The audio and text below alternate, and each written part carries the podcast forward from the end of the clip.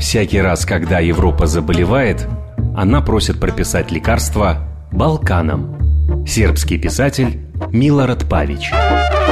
Что происходит сейчас в Юго-Восточной Европе? Как уживаются католики, мусульмане и православные на одной земле?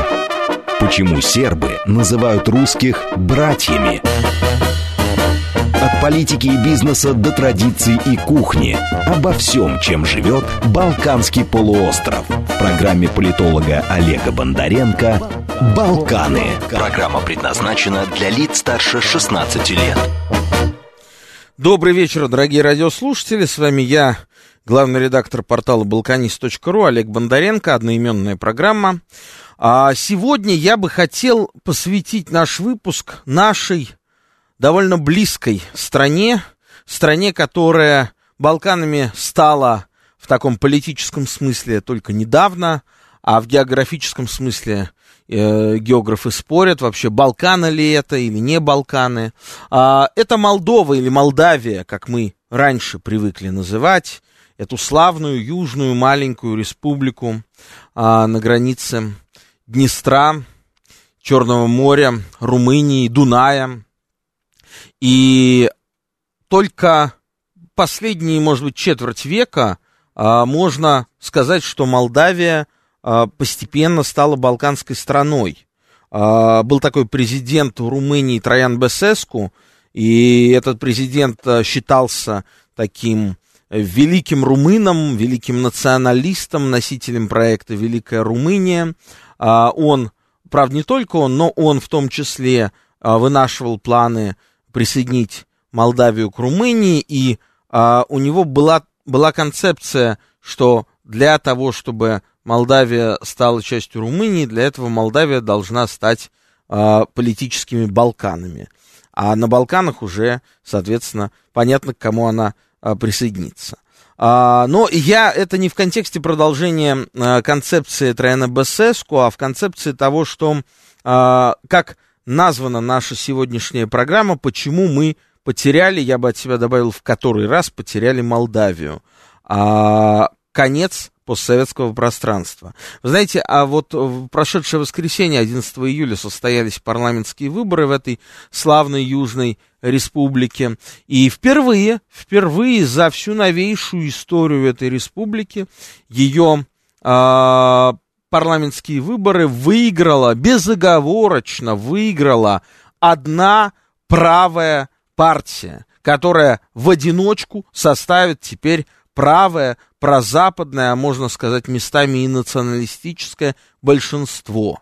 Это вот случилось в Молдове впервые. До того это было только в... На Украине, да, на Украине, как мы с вами помним, и то только после событий две тысячи четырнадцатого года, а на Украине впервые было сформировано правое большинство в парламенте. А теперь это случилось и в Молдове. Почему это случилось, мы будем сегодня говорить а, с разными гостями. Гостями, в первую очередь, естественно, из Кишинева. Первым гостем, который уже у нас на связи, а, есть, это Игорь Тулянцев.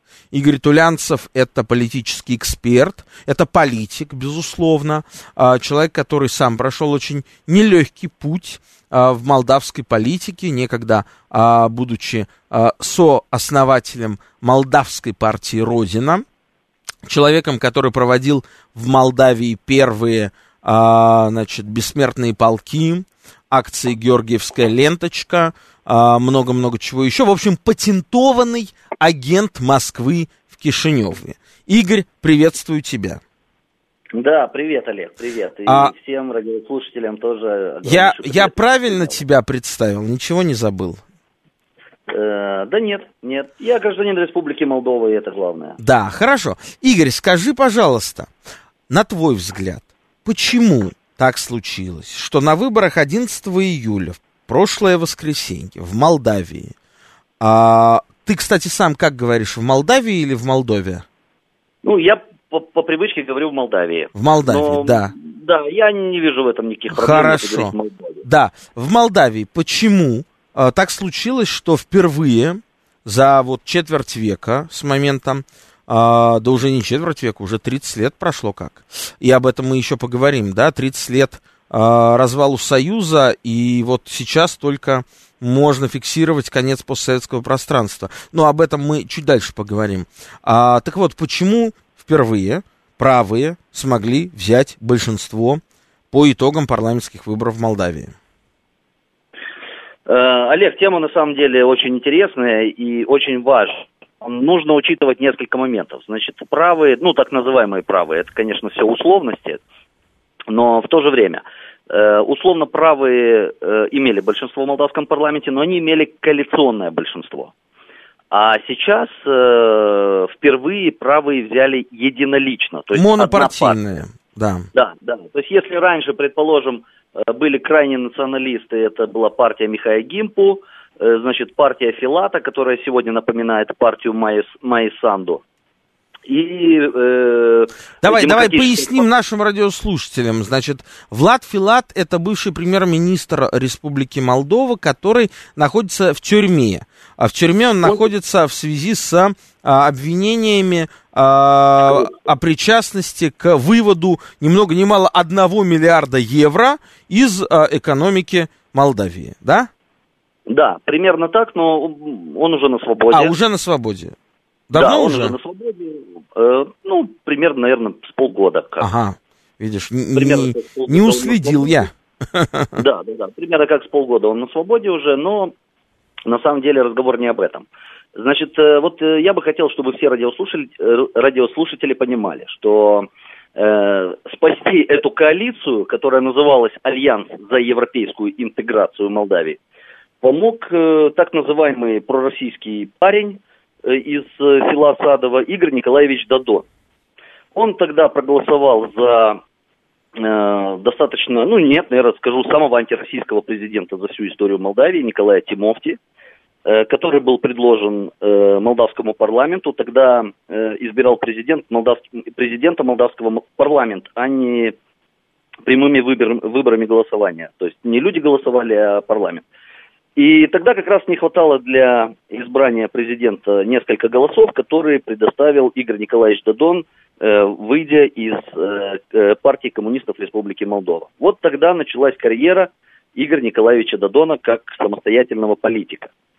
Собственно говоря, транслировал, транслировал он достаточно правильные и интересные вещи, пытаясь, так сказать, смыть с себя позор данного голосования и данного выбора, потому что после выбора как раз Николая Тимофти Молдавия погрузилась э, в такую, э, ну, не, не совсем привычную для нашей страны ситуацию, когда европейские чиновники приезжали э, в Молдавию, американские чиновники, как к себе домой, э, руководили фактически спецслужбами, Министерством обороны. В общем, Молдавия попала под внешнее управление Запада. Тогда Игорь Николаевич Додон, э, достаточно ловкий и э, уже достаточно имевший опыт в политике, понял, что пророссийское направление, оно э, свободно.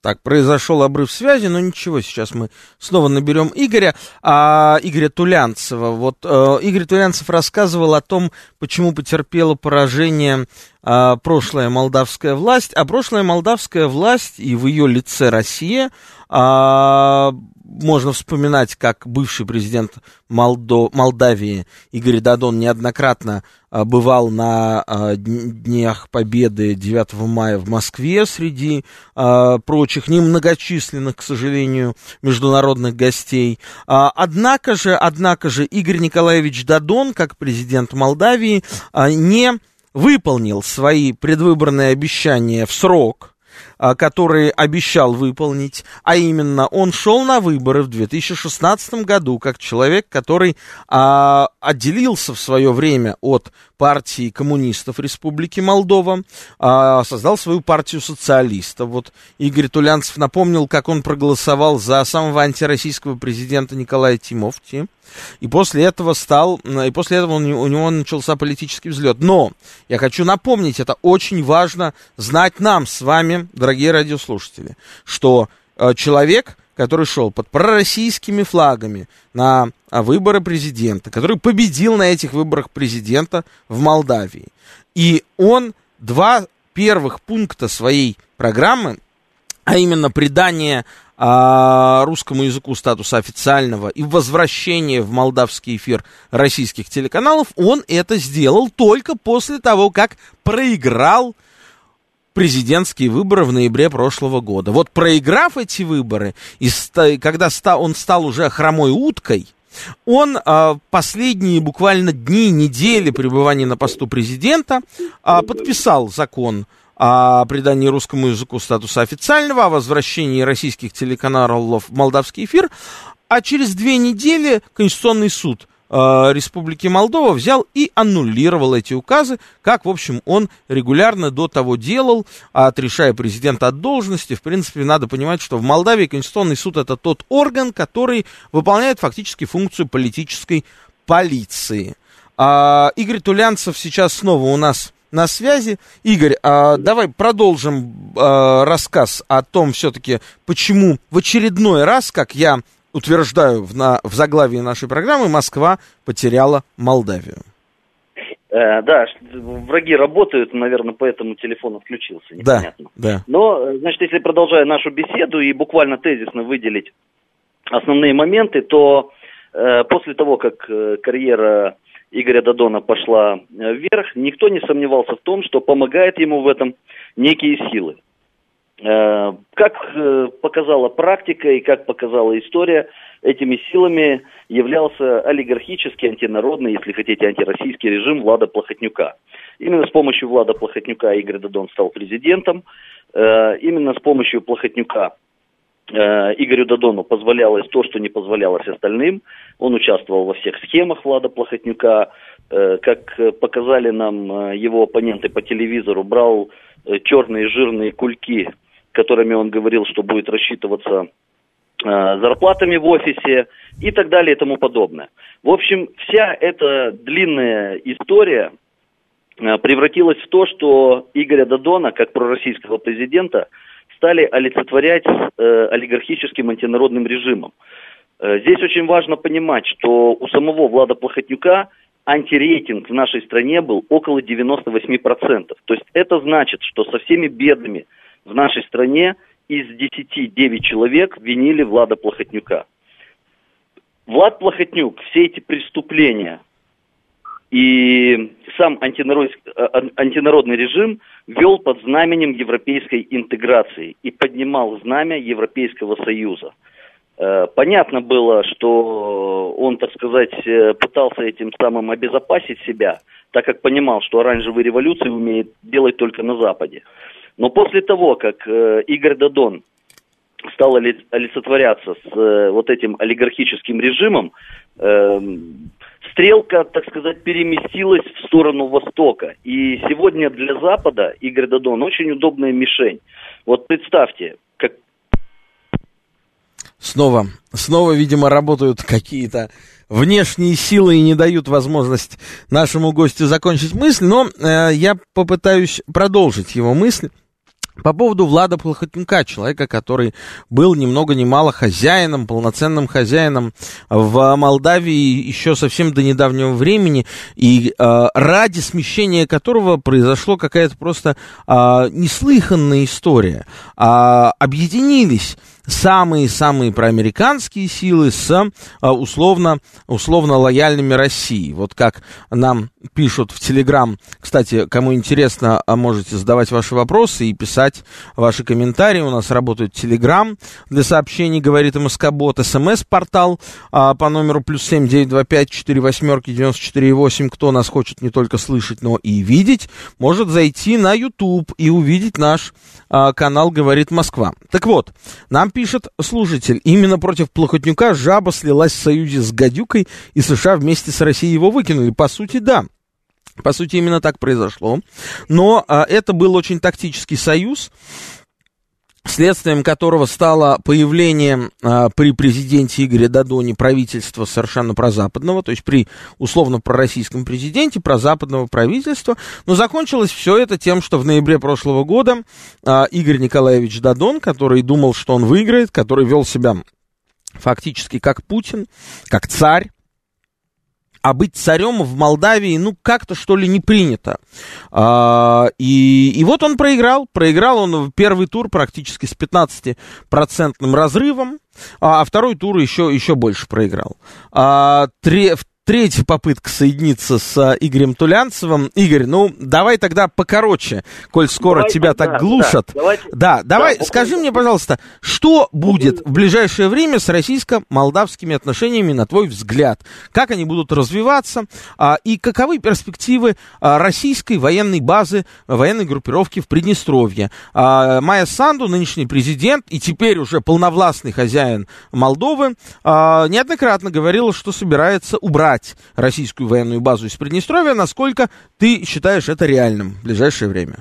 Я не хотел бы показаться э, нашим э, радиослушателям э, э, роли Доренко, да?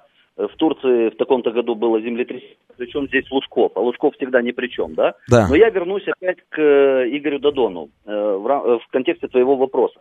Буквально в двух словах, чтобы было понятно нашим радиослушателям, Игорь Додон – это абсолютная копия, бедная, конечно, но э, Виктора Януковича. Uh-huh. Вот э, я, я просто убежден, что российские радиослушатели, они больше понимают в, в украинских событиях. Вот чтобы было понятно, это абсолютно олицетворение и копия э, Виктора Януковича.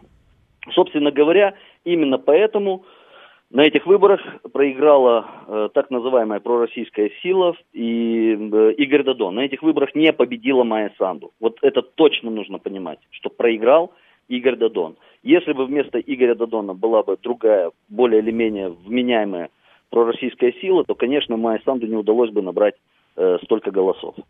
Э, что касается дальнейшего развития, ну вот э, смотри, ты говоришь о том, что Майя Санду неоднократно заявляла о выводе российских э, э, войск из... Э, российских миротворцев, да. Э, я не слышал о том, чтобы она заявляла о российских миротворцах, она говорила о российском контингенте. Но если она имеет в виду миротворцев, то фактически это эскалация конфликта, потому что никто сегодня, ну ни один политик не позволит себе выйти в одностороннем порядке от договора девяносто второго года. И если Майя Санду пойдет, то эта эскалация конфликта, она просто выстрелит себе в ногу. Я думаю, что у такого политика будущего нету, потому что санкцию на это народ Молдавии ей не давал, даже несмотря на то, что они за нее проголосовали. Опять же говорю, они проголосовали не за нее, а против Игоря Додона. Это нужно понимать.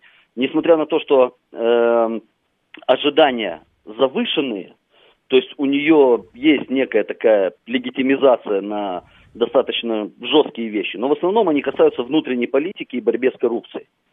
Не признает сегодня народ Молдавии возобновление э, какого-то очага напряжения в отношении Приднестровья и, и российского контингента. В этом я ну, просто не сомневаюсь. Э, значит, ну, опять же, хочу, чтобы наши радиослушатели говорили о выводе российских войск с территории Приднестровья.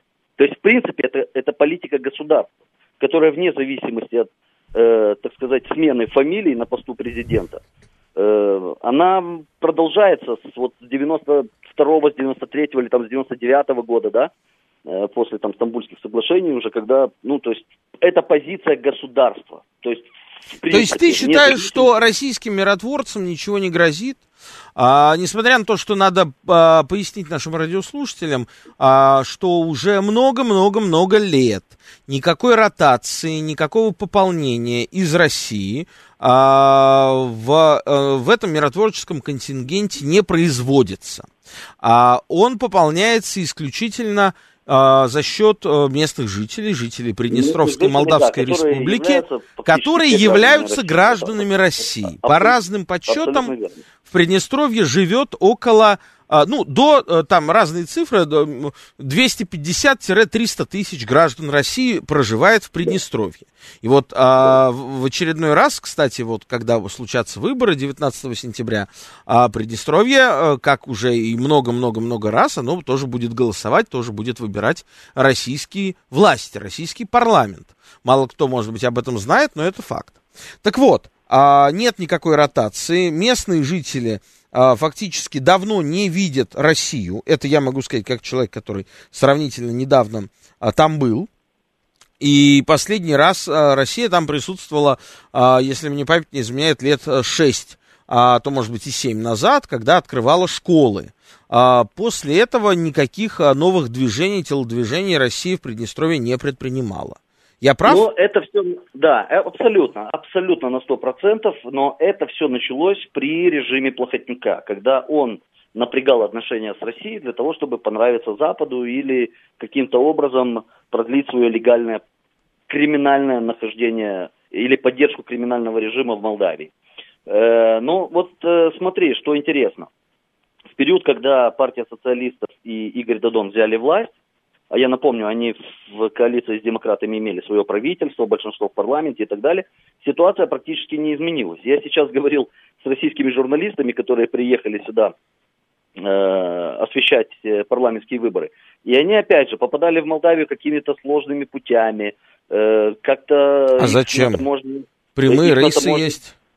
Их на том... Ну, прямые рейсы, да. Но я имею в виду, что они приезжали сюда не как журналисты. А-а. То есть их, их на таможнях допрашивали, значит, отводили в отдельную комнату на два часа. Но я хочу напомнить, что пограничную полицию контролирует Павел Войку, это фактически член партии социалистов. То есть я вот тоже не понимаю, вот мне просто непонятно, зачем продолжать вот этот очаг напряжения в отношении России, даже сейчас.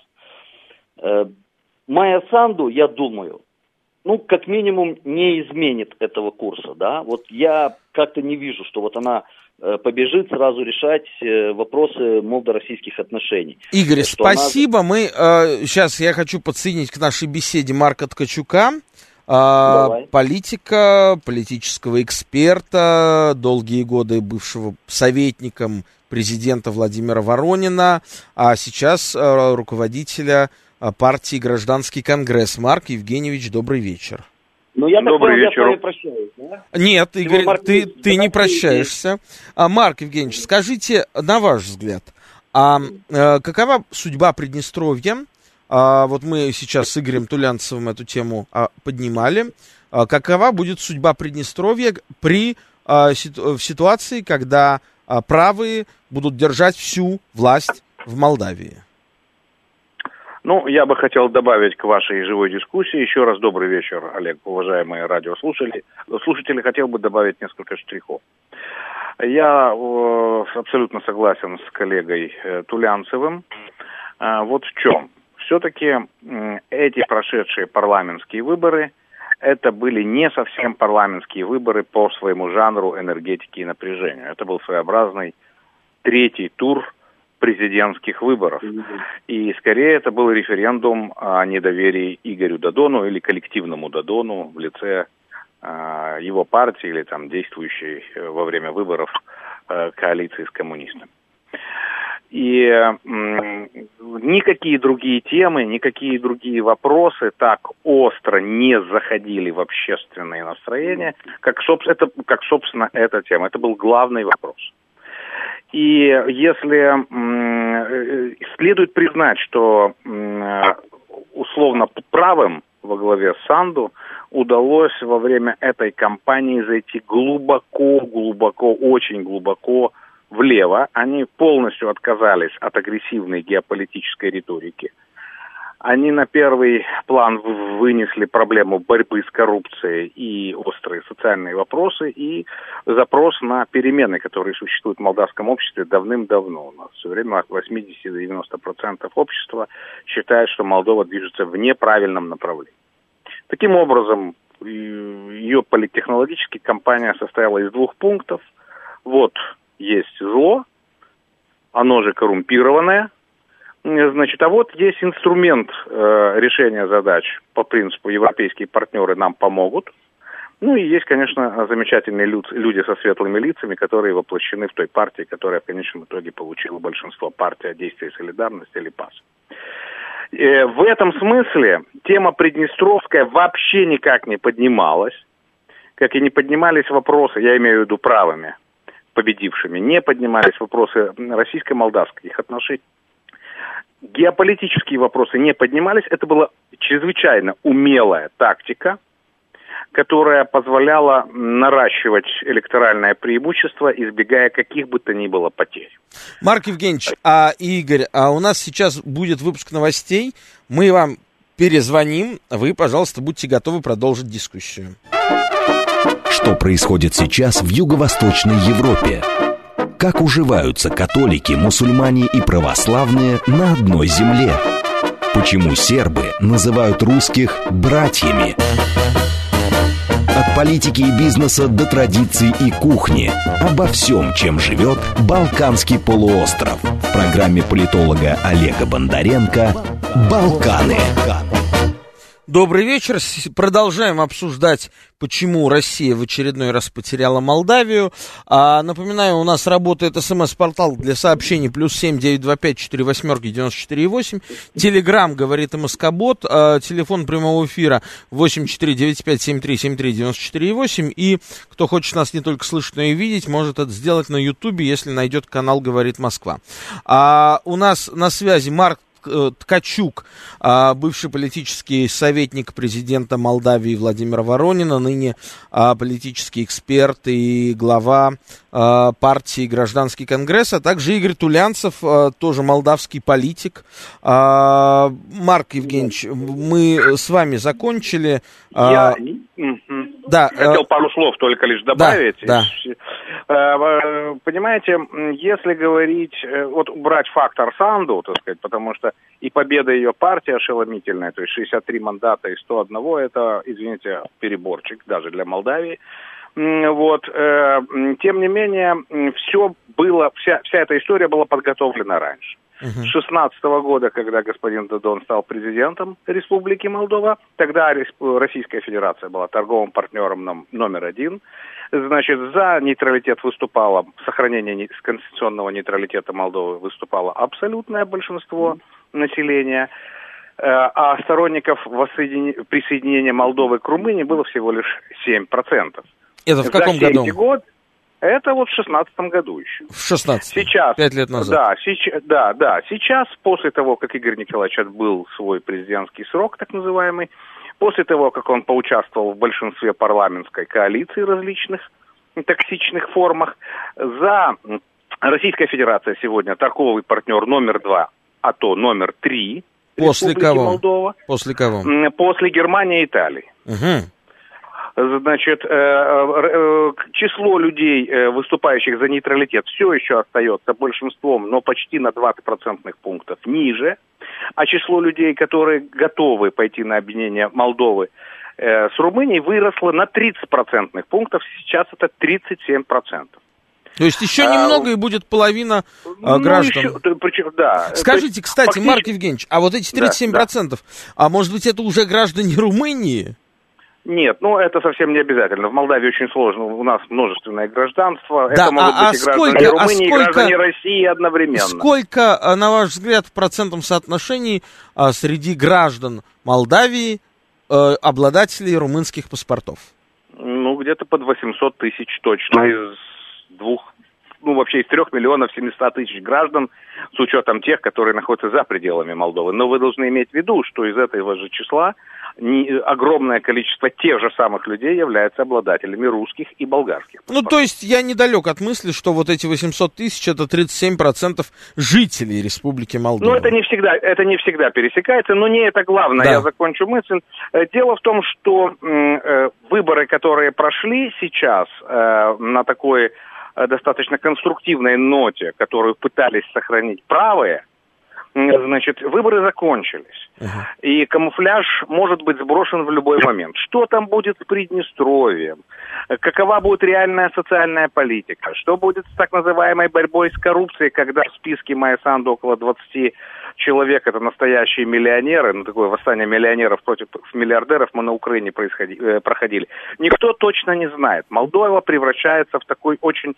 черный ящик с очень высокой степенью предсказуемости. Сейчас что-либо прогнозировать будет крайне некорректным. Важно только лишь одно, что м- сектор э, лузеров политических Вот. Сегодня занимает партия, которая зачем-то называет себя еще пророссийской. Вот это, по-моему, лишнее упражнение, никто их в этом не уполномочил. Спасибо, Игорь Тулянцев. Вопрос тебе. А вот э, переадресую вопрос слушателя. Насколько кардинально Майя Санду настроена против России? Игорь, ты с нами? Алло, да. Да. Просто прерывается связь все время. Насколько совсем... кардинально Санду, э, на твой взгляд, настроена против России? Слушайте, я думаю, что ей вообще сейчас, по крайней мере, до одного места вся эта история. Uh-huh. Сейчас Санду главное утвердиться. Сейчас перед ней стоит выборы. У них там хватает кадров для того, чтобы сформировать правительство, поменять все органы власти. Проблем у нее... Понятно, то есть о России сейчас, не о России, не о Приднестровье, в ближайшем будущем никто среди вот новой, новой старой молдавской власти думать не будет, беспокоиться не будет, хотя Майя Санду, кажется, анонсировала свой визит в Москву. Я прав? Да, она говорила, что не против общаться, она говорила, что не против встречаться, но она по-другому и говорить сейчас не может. Это во-первых, а, во- а во-вторых, э- вы же понимаете, что в основном какие-то радикальные вещи э- вбрасываются в общество, когда начинаются проблемы посерьезней. У нас напрягали отношения с Россией как раз в тот момент, когда выводили миллиард. Поэтому любые напряжения в отношении России или в отношении Приднестровья будут в случае, если во внутренней политике у Майи Санду или у ее команды не будет получаться то, что бы они хотели. Ну и тогда вопрос обоим нашим а, гостям, и Марку Ткачуку, и Игорю Тулянцеву. Вы оба представляете как политики а, условно лояльный пул а, молдавского политического процесса, который, так случилось на этих выборах, потерпел поражение, называя эти выборы третьим туром президентских или первым туром парламентских, неважно, потерпел поражение. И что вы, как политики, определяющие и ведущие за собой электорат, настроенный все-таки лояльно к Москве, что вы предполагаете делать в этой ситуации, ну, в общем-то, такого провала? Ну, я могу сказать. Дело в том, что, во-первых, у нас очень сложно разделить одновременно электорат, относящийся лояльно к Москве, от электората, относящегося лояльно к Европе. Это абсолютно молдавский кейс. Тут эти линии не, не проходят столь конфронтационно. Да. Значит, это, это, это однозначно, когда часть семей находится на заработках в Москве, а дети учатся на Западе, здесь никто не собирается поджигать одну из комнат своей квартиры, так сказать, назло соседям. Самое главное заключается вот в чем. Ни в коем случае не нужно вот, соверш... делать Россию заложниками своих каких-то местных, локальных, примитивных комбинаций, которые вообще и к политике-то отношения не имеют. Додон э, большую часть своего времени и вся его свита, они не занимались, собственно, политикой. Они занимались какими-то бизнес-процессами, старались их контролировать. Марк Ильич, ну, ну все уже, нет Додона. Нет Додона, был да сплыл. Задача заключается, задача заключается в том, чтобы соотносить с тем или иным вектором его лучшие качества, нацеленность на пози... способность производить конструктивные изменения, способность обеспечивать мир, стабильность, уверенность. Значит, как, как бы изнутри России эта повестка, эм, не, э, так сказать, она смо... может смотреться иначе. И за пределов России, Россия все-таки это не, кор... не дойная корова, это прагматический партнер, с которым нужно заново выстраивать всю систему экономических, политических и культурных отношений. С чистого листа, не опираясь на вот этот опыт тяжелой перенесенной инерции. Спасибо большое, Марк, Марк Ткачук. Игорь Тулянцев, тебе тот же самый да. вопрос конкретизирую. А, ну нельзя же отдавать в руки вот этого молдавского Януковича, а, Додона, а, весь а, условно лояльный а, России куст а, политического процесса в Молдавии. Кто-то же должен подхватить его из рук двух бывших проигравших президентов, да, потому что а, сейчас надо а, об этом сказать отдельно, а, партия социалистов, по сути, объединилась с партией коммунистов, создав единый блок двух бывших проигравших президентов Владимира Воронина и Игоря Додона, и они сейчас будут фактически главными условно пророссийскими спикерами в молдавском политикуме. А вы не хотите что-нибудь с этим сделать? В контексте этого я бы хотел задать вопрос России. А не надоело ли российским чиновникам фотографироваться с молдавскими? Ну вы да, я, я с тобой согласен. Я с тобой да, согласен, поэтому, да, поэтому, что это поэтому, надо поэтому, на Старую площадь адресоваться.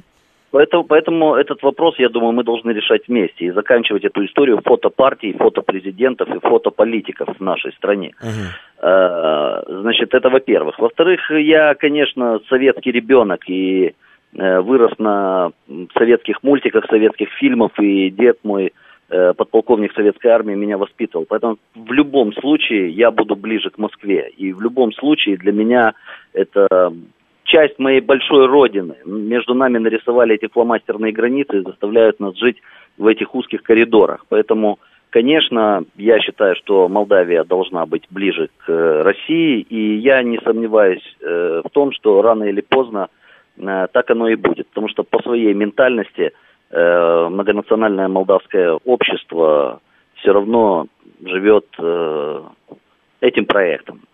Но это не значит, что многонациональное молдавское общество будет антизападным обществом. И эти вещи должны сойтись в Молдавии. Бессарабия всегда была витриной либо Российской империи, либо Советского Союза. И я очень надеюсь на то, что сегодня Молдавия станет той точкой, в которой смогут договориться и Запад, и Россия. Спасибо большое. Это было мнение Игоря Тулянцева. У нас был на связи Марк Ткачук, лидер Гражданского Конгресса, политический эксперт. Игорь Тулянцев, молдавский политик. Спасибо вам, господа, за участие в нашем эфире. Сейчас я бы хотел продолжить мысль Игоря о том, что Молдавия действительно может стать таким вот островком, островком коммуникации с Москвой, Москвы и Запада, по крайней мере, Запада не Запада, а вот э, коммуникации Москвы и Киева, э, точкой коммуникации Москвы и Киева, э, Молдавия уже стала в простой туристической сфере. Раньше в Киев из Москвы последние годы все, вся коммуникация проходила через Минск. Сейчас, после закрытия а, фактически воздушного сообщения а, по линии Минск-Киев, а, и не только Минск-Киев, но и множество других воздушных сообщений из Минска, а, с Украиной физически а, нас связывает Молдавия. Как это ни странно, несмотря на то, что до Молдавии, конечно, лететь значительно дальше, нужно перелетать всю Украину и только потом возвращаться оттуда а, в Киев. А для тех, кто а, все еще, все еще летает по этим маршрутам. А, и вот мы как раз сейчас продолжим этот разговор а, с тем человеком, кто пользовался такими маршрутами, с моим однофамильцем и коллегой, политическим экспертом из Украины, Костем Бондаренко. Кость, приветствую тебя. Да, а, добрый ты вечер, ты добрый сейчас вечер. В Москву через Кишинев только можешь полететь, наверное, да? Нет, почему? Ну, в принципе, последний раз я летал через Минск, сейчас Минск закрыт для да. украинских Да. Э, да, э, для украинских э, авиалиний. Теперь либо Кишинев, с которым пока что нету сообщения авиационного с, у Киева. А у э, Киева временно. Нет авиасообщения с Кишиневым? Из-за, из-за коронавируса, ага. из-за коронавируса упала э, как раз, э, э, скажем так, потребность в таких да. рейсах. И мне, например, в прошлом году пришлось э, в ноябре, когда мы встречались в Кишиневе, мне пришлось ехать э, именно на, на автомобиле. Да, да, да, да, да. Вот, э, что касается моих коллег, которые летают из Киева в Москву, они чаще всего летают, э, летают через Стамбул. Через Стамбул. Ну, это, конечно, с ума сойти. Это Конечно. Просто с ума сойти, мы уже а, вот с Украиной связаны через Стамбул. А, ну, давай сейчас закончим тему молдавских выборов. Скажи, пожалуйста, а, вот они состоялись. А, мы говорили сейчас с Марком Ткачуком, говорили с Игорем Тулянцевым о том, что в Молдавии впервые правая коалиция, большинство, полное большинство находится у а, партии прозападной, проевропейской, правой. А, ее, конечно, нельзя назвать националистической, но, но, по крайней мере, правой ее точно можно назвать. Партия да. действия и солидарности, нынешнего президента Молдавии Майя Санду. А в роли оппозиции выступает неуклюжий, неуклюжий тандем двух проигравших президентов президента Владимира Воронина и Игоря Додона. И именно эти люди, к сожалению, для молдавского общества олицетворяют собой условно российский вектор. А, на твой взгляд, а, вот мы говорили о Приднестровье, Приднестровье, а, где живет а, до триста тысяч граждан России, где а, существует российский миротворческий контингент, российская военная база, но молодежь Приднестровья а, едет учиться не в Москву, вернее, не столько в Москву, сколько едет учиться в Одессу, едет учиться в Киев, даже в Бухарест, потому что это ближе, дешевле, понятнее. А это... В этой связи скажи, пожалуйста, какую Украина, на твой взгляд, будет занимать позицию, случись чего а, в Приднестровье, и а, все-таки насколько Приднестровье является для Украины таким важным триггером? Ну, на самом деле, у Украины было на протяжении последних тридцати лет, двадцати пяти лет, было разное отношение к проблемам Приднестровья. И, соответственно, если говорить сейчас, то, что происходит сейчас, то сильное влияние Запада на политику Кишинева и на политику Киева, очевидно, будет э, удерживать официальный Киев от каких-либо заявлений в пользу Приднестровья. Хотя еще лет пятнадцать назад украинские политики вспоминали, что в Приднестровье есть немало людей, немало граждан не только Российской Федерации, не только с российскими паспортами, но и с украинскими паспортами. Вспоминали, что, сама, что само Приднестровье до тысяча девятьсот сорокового года входило в состав Украины на правах автономии и так далее, и так далее. Но все эти смелые, смелые теории, все, все эти смелые там, умозаключения относительно того, что, возможно, мы снова когда-то будем вместе, они все остались там, в две тысячи пятом - две тысячи шестом годах. Скажи, вот э, меня последнее время гложет мысль, что э, сегодня, э, надо помнить, что в этом году, э, две тысячи двадцать первом, мы отмечаем тридцать лет с момента распада или развала Советского Союза. И вот какова была гигантская сила Красной империи. Она еще тридцать лет спустя своего краха тащила по инерции вот некое единое постсоветское пространство. А, да. И а, только вот а, не, в недавнем совсем прошлом мы видели, как а, это постсоветское пространство а, трещит по швам, оно фактически исчезает. А, и я утверждаю, берусь, беру на себя смелость утверждать, что сегодня, спустя тридцать лет после развала Союза в две тысячи двадцать первом году, а, наступил конец постсоветского пространства. Больше некорректно, невозможно а, говорить, употреблять этот, э, этот термин в геополитическом ключе. Нет никакого постсоветского пространства. Есть регионы локального доминирования разных центров силы региональных. Да, мы это увидели на примере э, возвращения Азербайджана э, контроля над Нагорным Карабахом с помощью Турции. Э, сейчас мы увидели в ситуации, когда Москва в очередной раз потеряла Молдавию, что э, и Марк Ткачук прекрасные цифры привел. Они ужасные, но они очень о многом говорят, что в две тысячи шестнадцатом году только шесть процентов населения Молдавии выступало за э, интеграцию с Румынией, а сегодня тридцать семь процентов выступает за, то есть в шесть раз больше. За пять лет это результат политики уже бывшего президента Игоря Додона. В этой связи Украина, конечно же, Украина, как, пожалуй, очень важный составляющий кусок постсоветского пространства, который больше не находится в постсоветском пространстве, ни в экономическом, ни в геополитическом смысле. И об этом Владимир Путин, кстати, фактически признал в своей последней статье. На твой взгляд, Кость, что придет на смену постсоветскому пространству на вот этой вот бывшей постсоветской территории?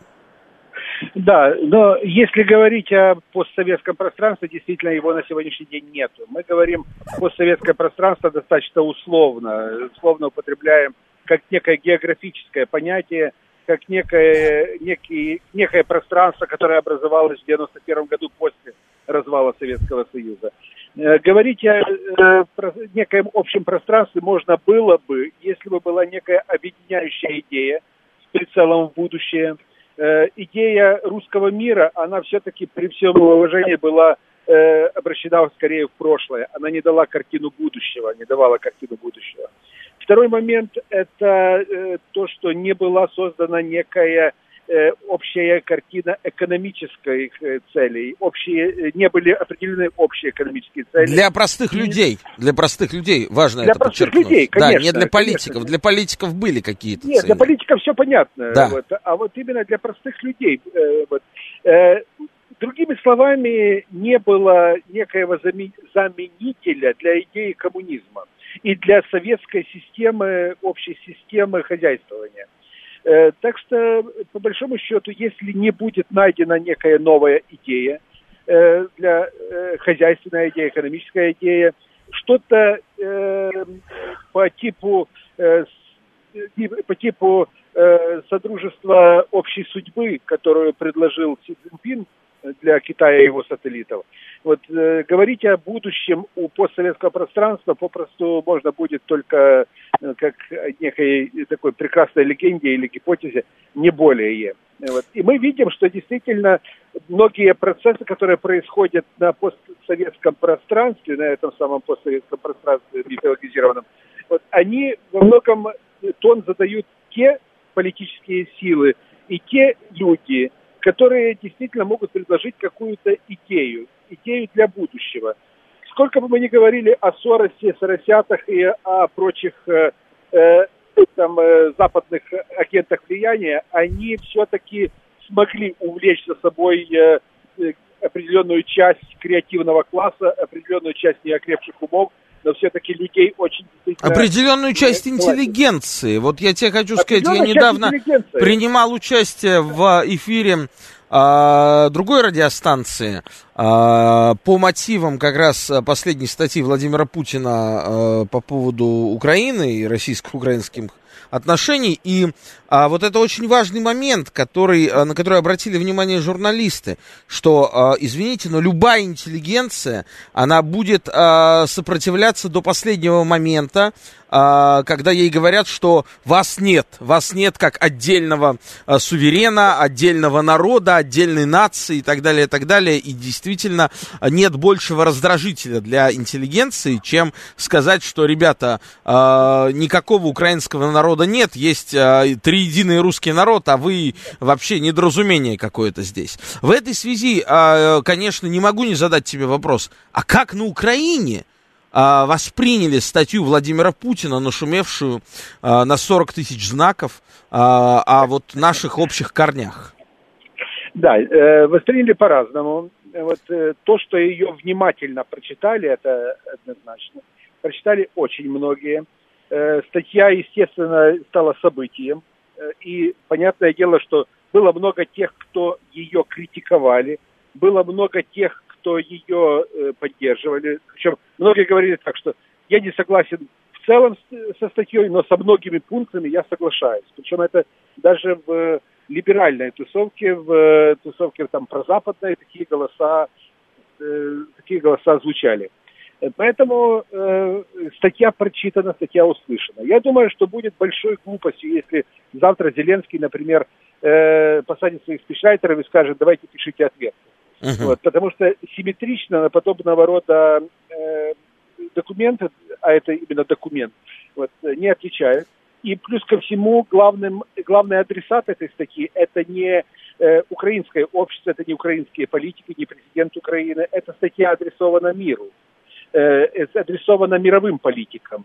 Владимир Путин пытается сказать, что это наша сфера национальных интересов, Украина, там в частности вспоминается Беларусь, это сфера наших национальных интересов, и мы не собираемся отсюда уходить. Наоборот, мы собираемся сюда возвращаться. Да, Именно но это, это очень напоминает э, размахивание кулаками после драки. Мы не собираемся Я уходить написал... от того... От... Я... Оттуда, да. Откуда давно уже ушли. Кость, у нас неумолимо заканчивается время. Спасибо тебе, дорогой. Кость Бондаренко, Спасибо. политический Спасибо, эксперт Олег. из Украины, был у нас на связи. С вами был Олег Бондаренко, главный редактор портала «Балканист». Как всегда, по четвергам в девять вечера мы говорим с вами о Балканах. Будьте с нами. Балканы – это интересно.